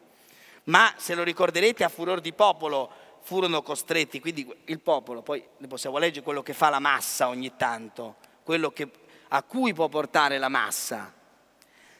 E quello è un racconto perfetto, è un altro nemico perfetto, quasi come Bruxelles, perché il racconto sta in piedi esattamente per questo meccanismo straordinario. Volete Soros? Il cattivo Soros? Lo volete Soros? Aspetta, aspetta. Adesso... Non volete Soros? No, no, no. Adesso arriveremo anche a Soros, però volevo sottolineare... No, perché io su Soros godo, eh? Perché io su Soros ho mille cose certo, da... no, ma questo lo questo, questo lo, lo, lasciamo come, come l'ammazza caffè, come la parte successiva. Dopo, l'ammazza Parenzo. Dopo restituisco la parola a Sergia. No, uh, volevo sottolineare come c'è un filo rosso naturalmente all'interno di questa, di questa manifestazione, di questo festival dedicato al contagio, perché esattamente su questo palco questa mattina è stato citato Razzi. Quindi in qualche modo tutto si tiene, no? da questa mattina fino, fino, a David, diciamo Razzi è un po' un pensatore postmoderno di riferimento di questo festival. Poi c'è un'altra suggestione che vorrei... Questo che vorrei... non credo. Beh, qui, qui, qui, siamo nel... No, no, no, è stato citato, l'ho citato no, io, certo. per cui voglio dire, posso, posso, testimoniare e portare la prova provata. E del resto la postmodernità è questo. Poi ti volevo, mh, volevo raccogliere un'altra suggestione che tu hai subdolamente introdotto, nel senso che a denunciare Vanna Marchi sono le Iene. E dall'altra parte, in questo straordinario bipolarismo catodico no, che si gioca all'interno della stessa rete, Canale 5, c'è un'altra trasmissione che si chiama Striscia la notizia. Eh, la tua storia della colonna infame è in qualche modo popolata anche da Gabibbi, nel senso che ci sono dei giustizieri che aizzano il popolo contro gli untori.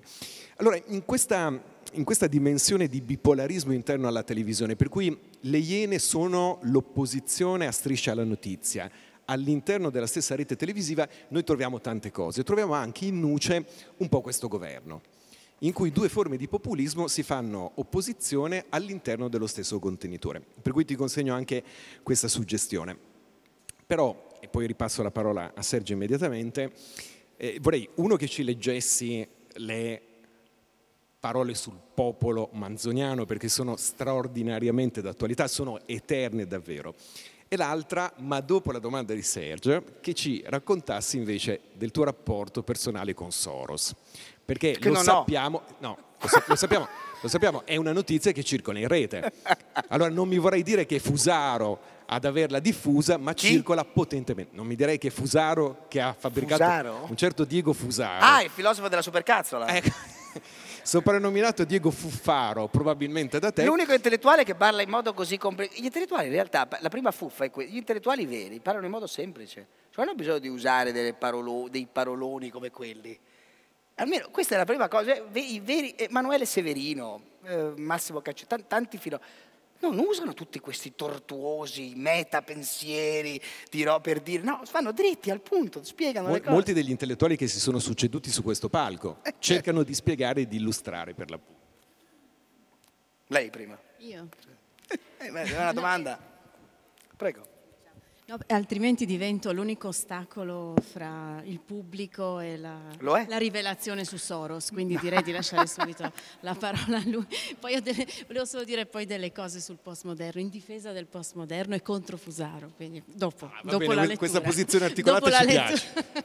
dopo la lettura. No, allora, il, come abbiamo provato a raccontare prima, eh, il nemico perfetto si costruisce con delle regole pi- piuttosto semplici.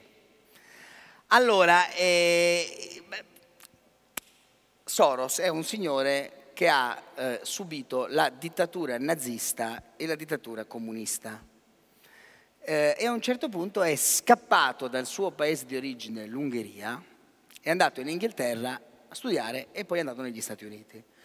Nel suo girovagare, diciamo, ha eh, avuto la fortuna di eh, avere tra i suoi maestri il professor Popper, Karl Popper, il teorico della cosiddetta società aperta.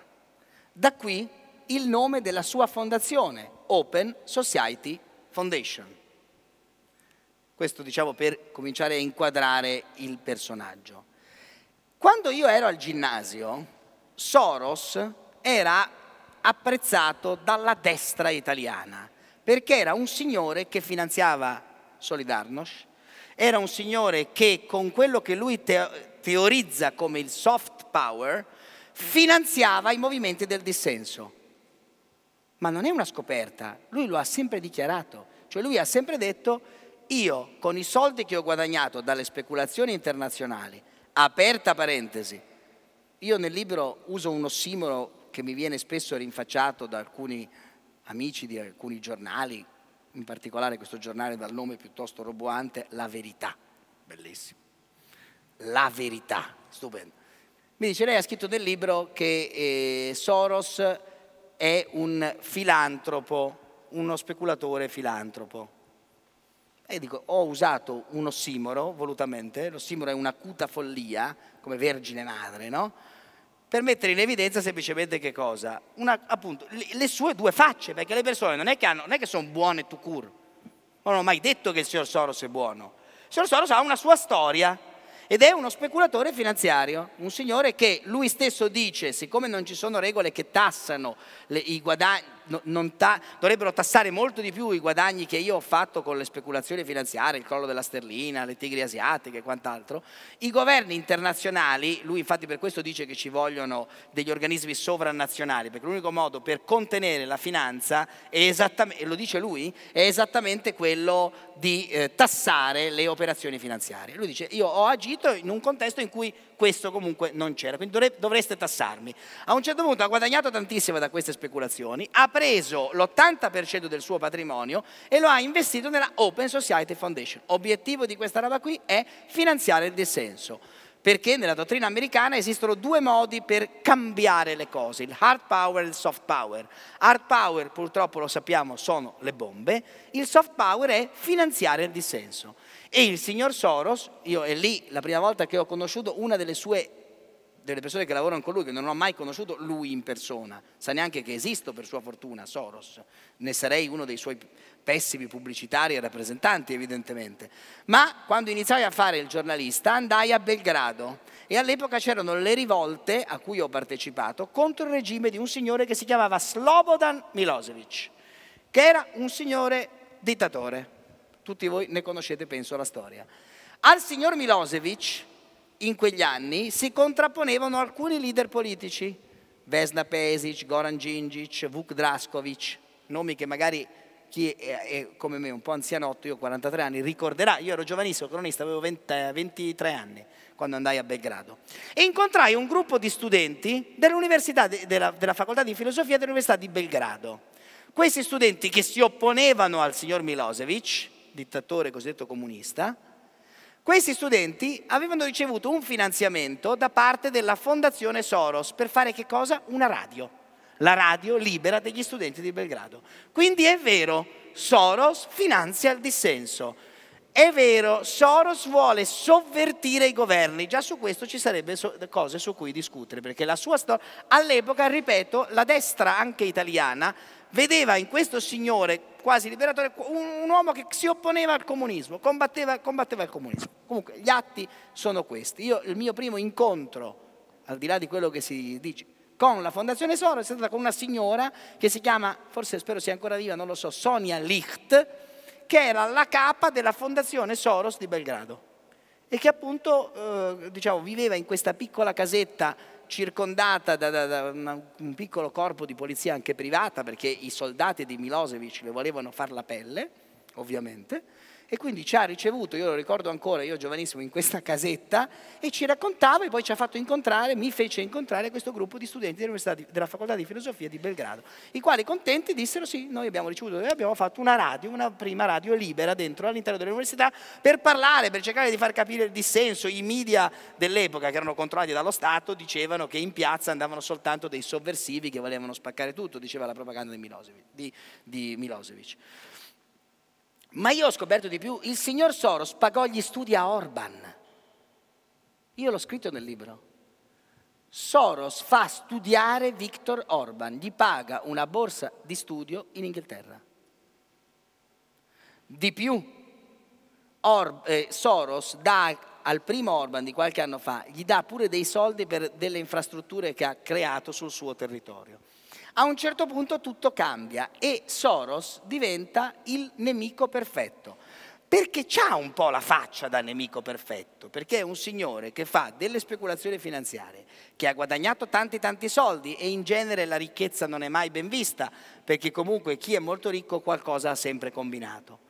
Nel nostro paese più che in altri c'è questo sospetto e alle volte anche lì è vero, eh? il luogo comune No, no, no, voglio dire, ci sono tantissimi esempi, però rimaniamo al merito, rimaniamo al merito della questione, perché eh, anche lì è vero.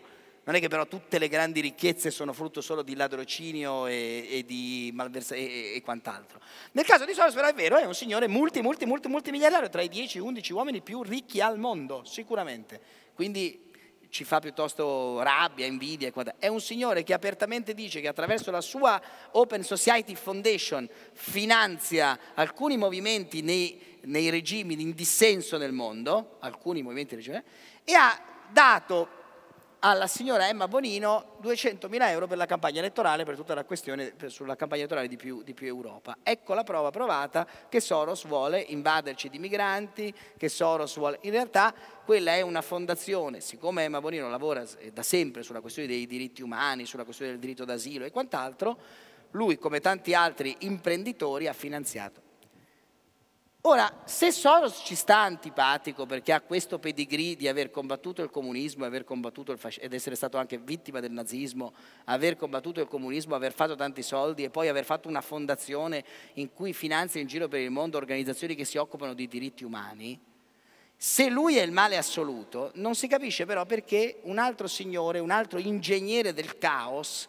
per usare il titolo di un bel libro di Giuliano da Empoli, non si capisce perché Steve Bannon sia il buono. Questo qualcuno me lo dovrà spiegare. Ammesso e non concesso che il signor Soros sia cattivo e sappiamo come agisce e che cosa fa, il signor Steve Bannon qualcuno mi deve spiegare perché The Movement va bene. Questa cosa straordinaria dell'internazionale dei sovranisti, che anche questo è un grande ossimolo però. Da che mondo è mondo era la sinistra che era internazionalista con il sol dell'avvenir, la lotta di classe, questa cosa che univa diciamo così, da Lisbona a Kiev, per non dire da Mosca a Racalmuto, mettiamola così. Ora, l'internazionale dei sovranisti, si inv- Bannon si è inventato questa cosa straordinaria, quella di mettere insieme tutti coloro che vogliono tornare allo Stato-nazione. Dal suo punto di vista è una genialata, perché effettivamente lui fa l'interesse dell'America, l'America vuole un'Europa divisa e l'unico interesse degli americani è America First e avere un'Europa debole con cui fare accordi singolarmente, con cui poter imporre il proprio, tra virgolette, dominio, usiamo pure questa antica parola, dominio coloniale, usiamo quello che ci pare. Il signor Steve Bannon, che è l'anti-Soros, è un signore che dichiaratamente dice no, io voglio aiutare e mettere insieme tutti i partiti sovranisti d'Europa perché il progetto politico del sovranismo nazionale che sta nascendo in tutti e 27 i paesi, è un progetto politico interessante che merita di essere finanziato. Allora, Soros, diciamo, è di origine ungherese, naturalizzato inglese, poi americano, che, e dall'altra parte Steve Bannon, capite che a un certo punto se il racconto lo vediamo in modo più complesso, capiamo che la realtà non è come quella che ci stanno raccontando. Quindi la prima cosa che io direi anche agli amici sovranisti è mi dovete spiegare perché Steve Bannon, che è americano, è buono, il signor Soros, che apertamente da 40 anni ha una fondazione che si occupa di finanziare diritti umani e associazioni che si occupano di diritti umani nel mondo, è cattiva. Questo diciamo, rimane nel grande racconto un enigma del perché si riesce, invece Bannon non suscita anche in una parte di quella stessa paura che invece susciterebbe, susciterebbe, Soros. Anche questo è un grande elemento della, diciamo, della, della contemporaneità sul quale dovremmo, dovremmo interrogarci. Per chiudere, la cosa che a me ha colpito di più di Soros però è esattamente questa, cioè mentre abbiamo il governo di Orban che ha fatto delle leggi illiberali nel suo paese, che per questo è stata sanzionato da Bruxelles, per cui Bruxelles a un certo punto ha detto se tu vuoi stare dentro l'Unione Europea devi rispettare certe regole. Ma questo è banale, non è che ci impone, cioè il fatto che l'Europa ci imponga degli standard minimi alti di civiltà anche giuridica dal punto di vista dello Stato di diritto, ci dovrebbe tutelare e garantire. È esattamente il contrario di quello che ci raccontano. Orban ha introdotto una norma in cui esiste il reato di favoreggiamento dell'immigrazione clandestina, il reato di favoreggiamento dell'immigrazione clandestina, per gli avvocati che difendono i richiedenti asilo. Vedete che se mi fossi fermato prima qualcuno avrebbe detto, beh sì, giusto introdurre il reato di favoreggiamento dell'immigrazione clandestina. È giusto, l'immigrazione clandestina è un reato. Però bisogna andare avanti perché Orban ha introdotto il reato di favoreggiamento dell'immigrazione clandestina per gli avvocati che difendono i richiedenti asilo. E anche per questo l'Unione Europea ha detto, signore mio, tu non puoi continuare a intascare i soldi, a fare le tue opere pubbliche, a chiudere l'università liberale di Soros, perché è un'università aperta eh, in cui possono studiare tutti gli studenti, chiuderla perché non ti piace Soros, fare delle leggi che sono liberticide. Il deputato dell'opposizione a Orban ha definito il governo di Orban una cleptocrazia, una cleptocrazia, bellissima definizione che non sentivo dai tempi del ginnasio, e per tutto questo invece Orban è considerato il nostro amico, il nostro migliore interlocutore. Ma io mi sentirei più sicuro con Vanna Marchi.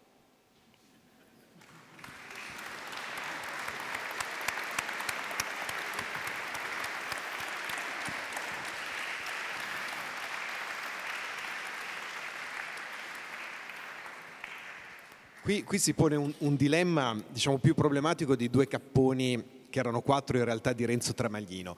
Eh, noi avremmo teoricamente 5 minuti in questo Facciamo momento. Facciamo le domande. Siamo, siamo, debitori del postmoderno, della difesa del postmoderno a Sergia, al tempo stesso eh, ci sarebbe la necessità forse di qualche domanda. Cosa dite? Allora... Ah, ma siete ancora tutti qua però?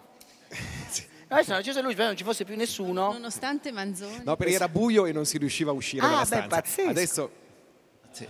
Avendo lavorato per lunghi anni in grosse opere in giro per il mondo, le, le posso assicurare che i cosiddetti esperti di cui lei si fida sono in vendita, il più delle volte in vendita. Dipende dal prezzo.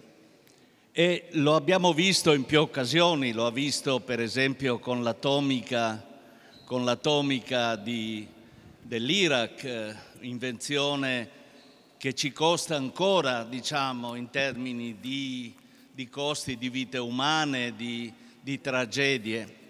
Eh, lo abbiamo visto per esempio nello Stato della Chiesa con la persecuzione degli ebrei a cui si addebitava il rapimento dei bambini per succhiare il sangue, per bere il sangue dei bambini.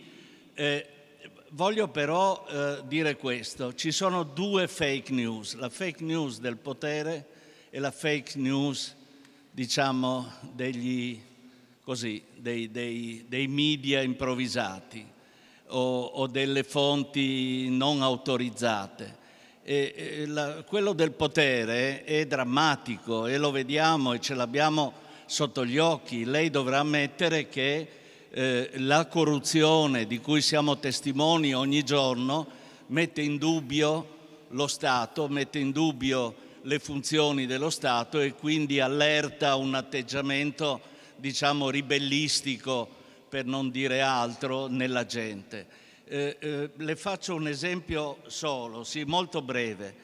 Eh, sotto gli occhi di tutti, anche vostri che arrivate a Udine, c'è un enorme elettrodotto costruito sulla testa di tutti. Hanno utilizzato ogni mezzo per imporcelo e per deturpare la nostra pianura, il nostro territorio e dire che non si poteva fare, grazie agli esperti pagati, che non si poteva fare diversamente.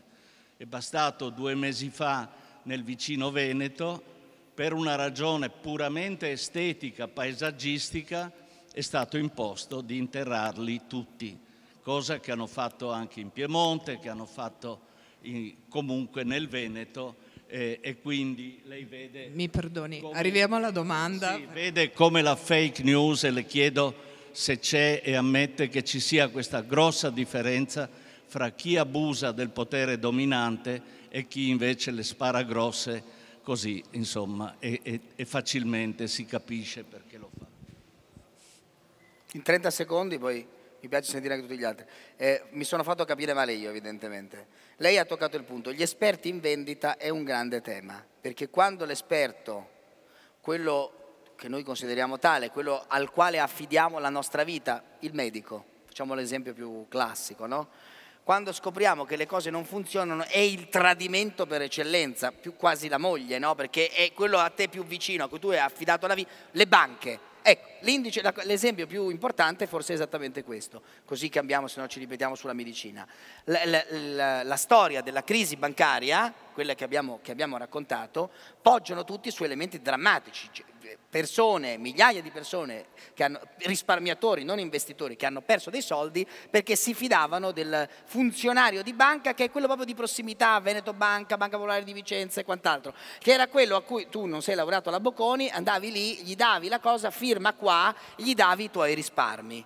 La fiducia tradita è l'altro grande elemento in cui si costruisce poi un racconto terribile, ma il tema c'è io non ho fatto l'elogio, mi chiedo scusa perché mi sono spiegato male io, non è che ha capito male lei. Io non ho fatto l'elogio dell'esperto in quanto esperto, detentore, perché alle volte siamo di fronte al tradimento dei chierici, per usare un altro grande testo fondamentale. Siamo di fronte alle volte al tradimento dei chierici. E quando viene meno la fiducia delle cosiddette istituzioni di garanzia, siamo fottuti. Quello che io dico è, e questi episodi ci sono stati, la banca, quel bancario che era lì, che, ci conosce, che noi conoscevamo da vent'anni, a cui in provincia di Vicenza, lì conosco alcuni di quelli, hanno, gli hanno fatto sottoscrivere quelle porcherie, è, è evidente che lì c'è un tema che poi inficia tutto il meccanismo della credibilità del credito, delle banche, di come funzionano, è evidente, è evidente che c'è un problema di controlli e quant'altro. Il ragionamento che provavo a fare io, quindi non è intoccabile, non è che l'esperto è esperto, questo è cadere, ecco la, la differenza tra tweet e complessità è esattamente questo. Il tweet ti dà un messaggio immediato, banchieri, tutti infami, corrotti, c'è un sistema marcio da, fa, da, da, da rimettere a posto, arriviamo noi e risistemiamo tutto. Quello provo, su cui provo a ragionare io, magari mi sbaglierò, è che attenzione, perché nelle società complesse, nelle società che in cui l'uno vale uno orizzontale, in cui non esistono esperti ma è tutto uguale e in cui gli organi di garanzia vengono derisi e messi in discussione perché qualche oscuro episodio c'è stato, se saltano gli elementi di garanzia, se saltano gli elementi terzi, la democrazia finisce. La Corte Costituzionale è un elemento centrale nell'assetto e nella vita democratica di qualunque paese L'AIFA, per tornare a un altro esempio, la Consob sono elementi fondamentali nel, perché la democrazia è un organismo vivente, un cuore palpitante, non è una cosa scritta su una, su, su una tomba, la legge morale dentro di me, il cielo stellato sopra di me, non è una roba scritta rimane lì, cazzo, è bello, bravo questo, questo, signor Kant che ha scritto una roba. No, la democrazia è una roba, è un cuore vi, vibrante, quindi gli organi di garanzia sono centrali, sono centrali le persone che ci vanno, sono centrali i check and balance, i, i, i poteri, i contropoteri, questa è la democrazia. Io dico che, mi sono spiegato male, una società che pensa però di buttare via l'esperto e gli organi di garanzia, che sono l'AIFA per quanto riguarda la questione dei farmaci, quelli che però ci garantiscono ogni giorno che quelle cose che feriscono nelle nostre pance sono fatte a norma di legge, seguendo delle procedure. Qualcuno di corrotto nel passato ci sarà stato, sì, per questo dobbiamo dire che non ci serve, che non esiste, che va rottamato tutto, che va distrutto, l'Unione Europea ci impone norme terribili per produrre i farmaci? No.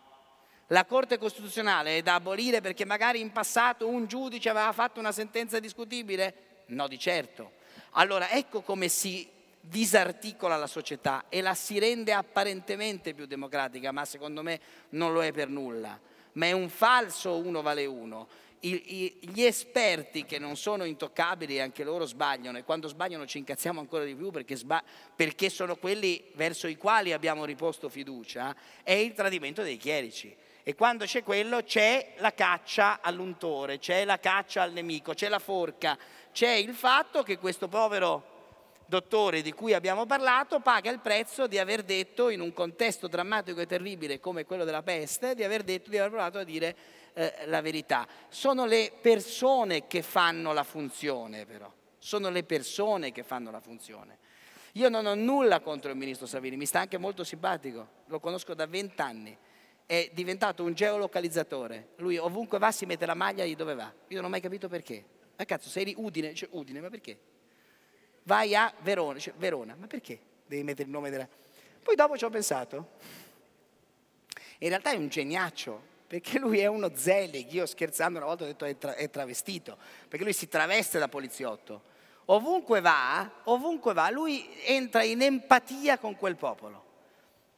E in questo è stato bravissimo nella costruzione della Lega Nazionale, perché lì davvero ha unito, l'ha unito con un denominatore comune, no euro, no Bruxelles, eh, ci colonializzano, ci portano via tutto, dobbiamo, noi non paghiamo, non paghiamo il debito, chi se ne frega del debito? Ma sì, 02, 03, 04, 06 per chi chiama da fuori Roma, ma che, ma che me ne frega a me? Ma non me ne frega niente, cioè, zero, cioè sembra tutta una roba veramente, no, 06, 04, 02, ma chi è stato? Tria, zitto, avete mai Tria? Un ministro dell'economia, non dice niente. Tria ogni tanto, l'unica cosa che dice, sono leggermente preoccupato. Ma come cazzo dice? Ma è una roba comica, ragazzi, uno ci pensa, fa ridere. Ministro degli esteri, chi... sapete il nome del ministro degli esteri? Chi è? Moavero. Ma l'avete mai... Secondo me, magari è qui e nessuno lo conosce. Guardate se lì vicino c'è il ministro degli esteri, perché secondo me non, es... non c'è alle volte. Provate a vedere se c'è in sala, magari dice scusi, è lei il ministro degli esteri? Perché non c'è. Alla... L'altra cosa straordinaria, al ministero sono, vogliono cambiare l'Europa. Il ministro per gli affari europei, fino a poco tempo fa, era un signore molto simpatico che si chiama Savona, professor Paolo Savona, che incarnava il governo, l'avvocato del popolo, Conte si definiva, no? Belli, anche lì le parole, l'avvocato del popolo. Boh. Savona in tutta la campagna elettorale ci hanno raccontato questa storia qui, elite verso popolo, quelli che hanno governato. Prendono un signore che volevano far fare ministro dell'economia, poi si è, Mattarella ha detto, scusate, forse non è proprio il caso, perché insomma, il signore che vuole uscire dall'euro, forse qualche problema ce lo potrebbe creare. Lo mettono allora agli affari, agli affari europei, che in realtà è un ministero importantissimo, perché anche se tu vuoi distruggere l'Europa, cazzo, c'è un ministero, vai, no? È andato una volta sola. A Bruxelles e Strasburgo lui è andato una volta sola per presentare un suo progetto di riforma, anche interessante, eh, per una nuova politeia, così lo ha chiamato, l'ho pubblicato dell'Unione Europea, dove dentro c'erano delle cose peraltro straordinarie. Sembrava un turbo europeista a un certo punto, perché diceva che la Banca Centrale Europea deve fare il quantitative easing, e quello l'ha fatto Draghi. Però va messo giustamente nello statuto della banca, e su questo aveva ragione. Che ci vuole una grande università europea, Io lo leggevo e dico, cazzo, ma Salvini lo sa quello che ha scritto questo, che l'ha presentato. Bene, l'unica volta che è andato ha presentato questa cosa. Ottimo. È arrivato al Ministero sull'onda del bisogna, eh, quelli di prima hanno sbagliato, l'elite, basta con i professoroni, basta con la gente che siede nei consigli di amministrazione, Renzi, le banche, la Boschi e quant'altro, e hanno messo il professor Savona che nel suo curriculum, altro che elite, è stato ministro con Ciampi, quello dell'euro, perché poi è un paese senza memoria questo. Quindi il dramma è la memoria, i classici ci aiutano anche a quello, anche in questo. È stato ministro con Ciampi, è stato centro studi della Confindustria, fondatore della LUIS, dell'Università LUIS eh, Guido Carli, siede in più consigli di amministrazione lui di Luca Cortero di Montezemolo, che anche a fare tutti i nomi ci vuole un po', lui elite verso popolo. Quando io ho visto il curriculum ho detto ma come elite verso popolo? Questo signore ha 80 anni, è straordinario, cioè è, è stato un vero, uomo, un vero uomo di potere della Prima Repubblica. Ma un signore che ha ricoperto incarichi apicali importanti. Io non ho nulla contro di lui, anzi è una persona, di, un sardo, un professore di, anche di una simpatia assoluta, di grande cultura. Ma nel racconto c'era l'avvocato del popolo, tal Conte, e poi c'era il signore che, ma ve lo immaginate il professor Savona con i gilet gialli in piazza a dare fuoco ai cassonetti? No, perché è un signore di un'eleganza assoluta, che vive in un quartiere ultra residenziale di Roma, non dirò quale, che porta a spasso il cane a Villa Borghese, credo un Labrador meraviglioso, eh, non mi sembra esattamente l'esempio, però il racconto funziona.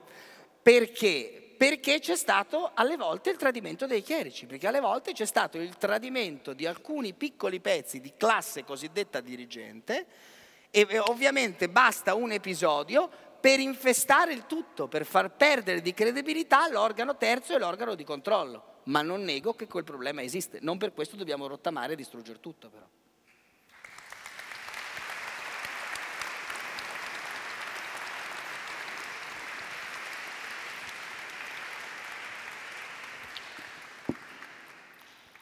Se non ci sono altre domande, credo che sia l'ora dello spritz, anzi sia ampiamente arrivata l'ora dello spritz. Un grande che lo appla- spritz cos'è? Lo spritz in realtà è, è No, lo spritz in realtà è, è, è frutto dell'immigrazione incontrollata e clandestina, perché la parola spritz non è italiana ed è un miscuglio di cose, di, quindi è anche quello mm, forse da bandire nel sovranismo. Pensavo che fosse un'espressione della casta, quindi no. No, voglio dire, no, anche i cibi, no, i piatti. Il frico so che invece è proprio uh, una cosa tipica. Sì, ma la polenta no. Eh? Cioè la polenta è tipica ma viene d'altrove, per Anche cui ci siamo. La patata, esatto. Inve- invece il tiramisù è proprio di qui e non lo toccate no no quello è di Treviso ve lo dico io che so Veneto il tiramisù è di Treviso no ecco ecco sta cercando di riaprire ecco questa è una fake news come sappiamo benissimo perché è stato ampiamente dimostrato da esperti dal principio di competenza e da autorità significative, che invece è originario di Tolmezzo, che è un luogo friulano. Spero di aver detto giusto. Bene, un grande applauso per David Parenzo, Grazie. autore dei Falsari, per Sergio Adamo. Grazie. Che ci ha mostrato che gli intellettuali sono molto utili. E buon proseguimento e naturalmente a Paola Colombo che è una preziosissima curatrice di questo festival, oltre che una memoria storica e la memoria importante. Buon proseguimento e buona serata.